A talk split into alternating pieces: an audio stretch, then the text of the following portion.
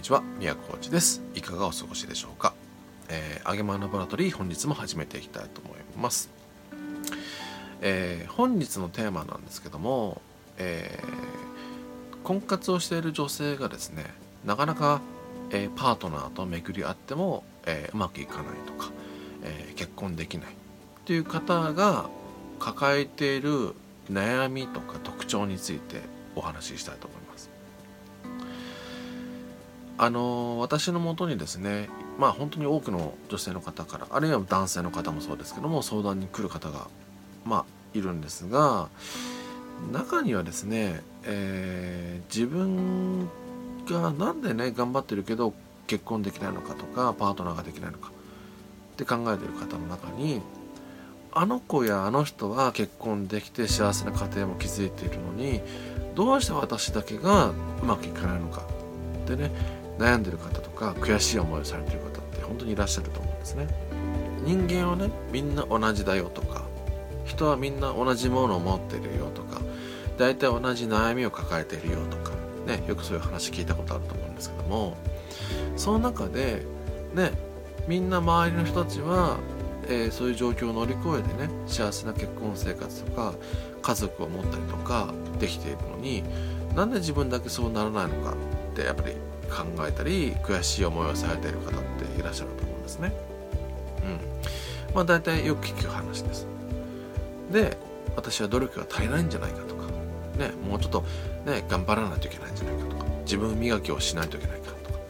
まあそういうふうに思う方はたくさんいらっしゃると思うんですよでも頑張ってるけどうまくいかないっていう方もいらっしゃると思うんですねでその時にちょっと考えてほしいのはみんな私のような状況を持っているけど頑張っている。だからそれを状況を乗り越えてうまくいっている。だから私も頑張らないと。っていうふうに思っている方がいっぱいいらっしゃると思うんですけどそこをですねちょっと疑ってほしいんですね。うん。でこれどういうことかというとまあね先日私も、え、動画の中でねあの、まあ学習障害であるディスレクシアっていうのをですねちょっとそういう自分が症状を持ってますよっていうことをですねカミングアウトした動画上げたと思うんですけども私のもとにですね相談に来る女性の中にあのうつうつの症状を持っている女性がやっぱりいらっしゃるんですね。でまあいろんな言い方があるんですけどもまあ専門的に言うと、えー、双極性障害という、まあ、うつの症状を持っていると。でこれが、どういう感じの症状かというと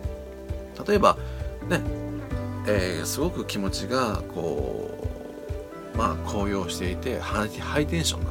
時と逆に気持ちがすごく沈んでいてローテーションの時まあうつですね、まあ、層の時とそのうつの時っていうのがすごいこう格差がすごくあると。でその時に、ね、いい時はいいんですけど悪くなるとズドーンと悪くなると。もう本当に体の自由も利かなくなる。だるくなる。食事もできなくなる、ね、人と会うのも嫌になる。仕事に行くのも億劫になるみたいな。もう本当にこう生活をしていてこうちょっと辛い状況になってしまうと。でその状況な時がまた戻ってきてまあいい状態。いいって言ってもかなりハイテンションの状態みたいな。この格差がですねすごくこう乱高下してしまってる方ってまあいらっしゃるんですよね。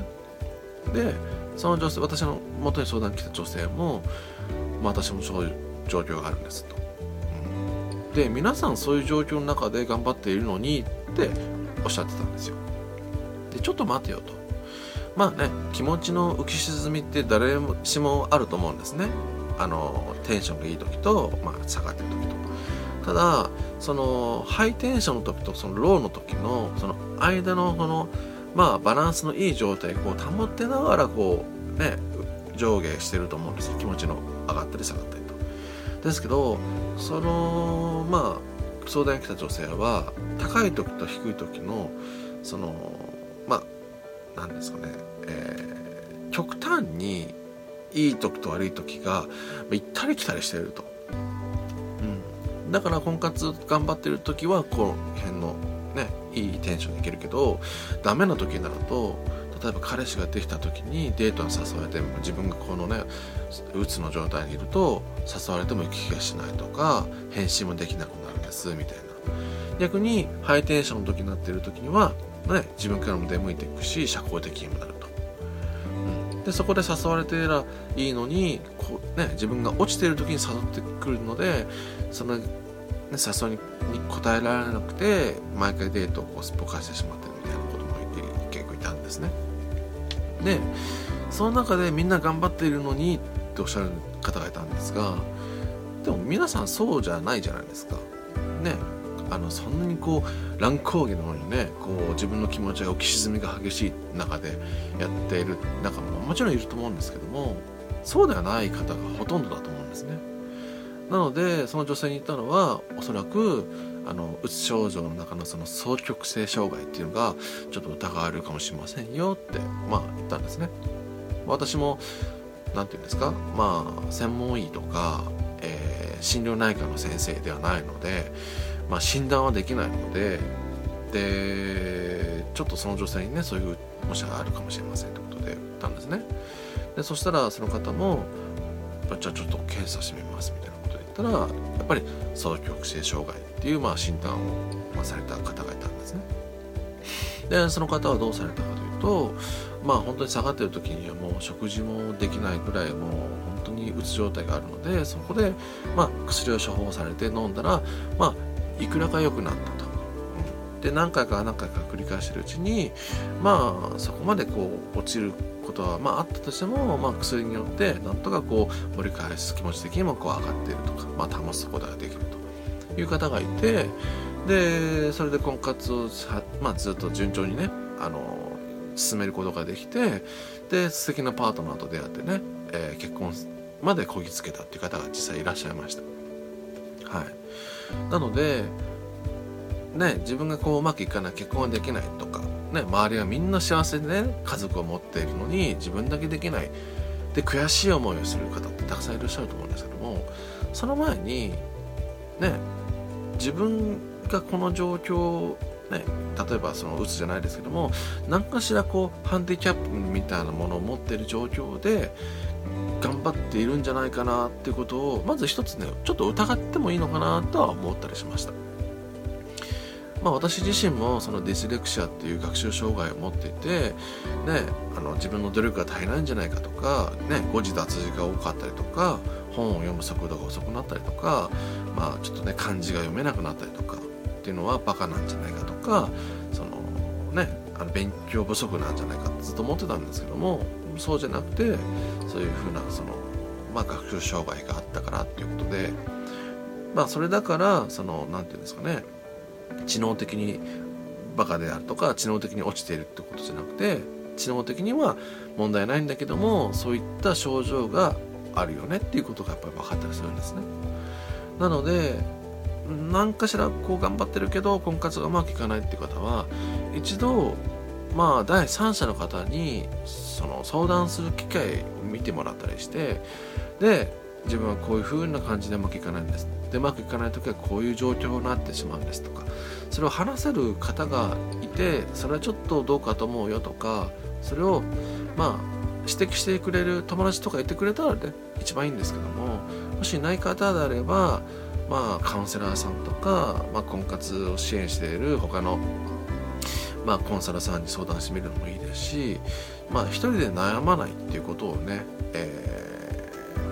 まあ、お伝えしたいなと思って今回の動画を撮りました。うん。なので皆さんもですね、あの、本当に頑張ってるし、ね、うまくいかないなっていう時は、